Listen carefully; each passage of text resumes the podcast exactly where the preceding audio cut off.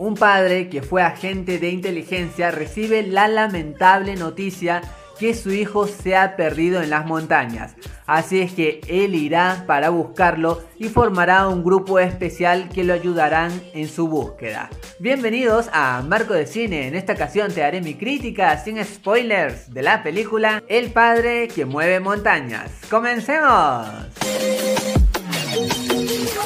Uno de los principales puntos importantes que tiene la película es esa forma de crear a los personajes, porque definitivamente cada uno tiene un enganche y eso hace que te interese ver esta situación. En cuanto a la primera parte vamos a ver a nuestro protagonista y en donde él está armando ese equipo de búsqueda y es en esa primera instancia en donde la sentí más con sentimiento porque allí hay personajes que tienen esperanza, otros que se sienten ya sentados a la realidad Funciona siempre porque van creando un drama familiar que de cierta manera te atrapa.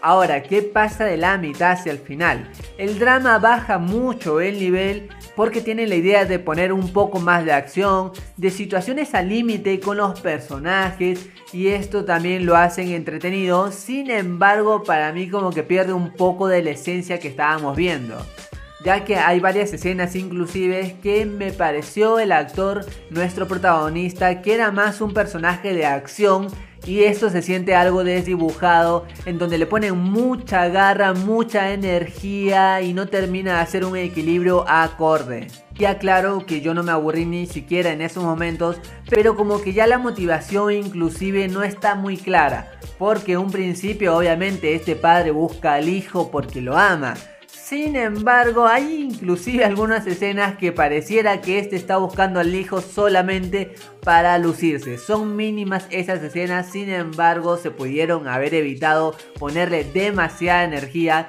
y esto sumándole a esta calidad del actor que si bien actúa bien, pero en los momentos de acción, wow, por ahí exagera un poquito es que había muchos instantes buenos y esto me agradaba, sin embargo le baja la calidad el no encontrar un equilibrio constante.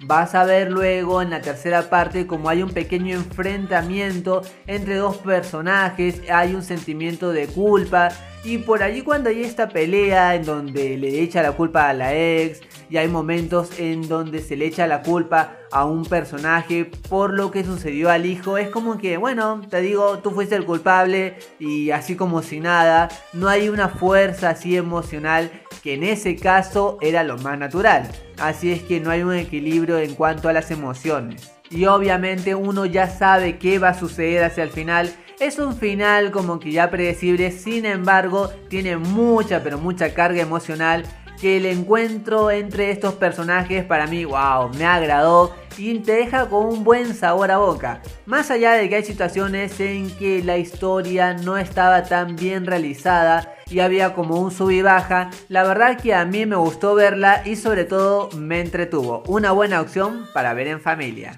Y por todo lo mencionado, yo al padre que mueve montañas le doy 3 moneditas de oro de 5. Una historia entretenida, tiene esta emoción de la lucha con la naturaleza y el amor fraternal que funciona. No es perfecta, sin embargo, se disfruta en todo momento. Más allá de esto, recuerda que esta es solo mi opinión y en el mundo del cine hay varias miradas y todas son igual de válidas e importantes. Gracias por acompañarme, gracias por estar aquí en Marco de Cine.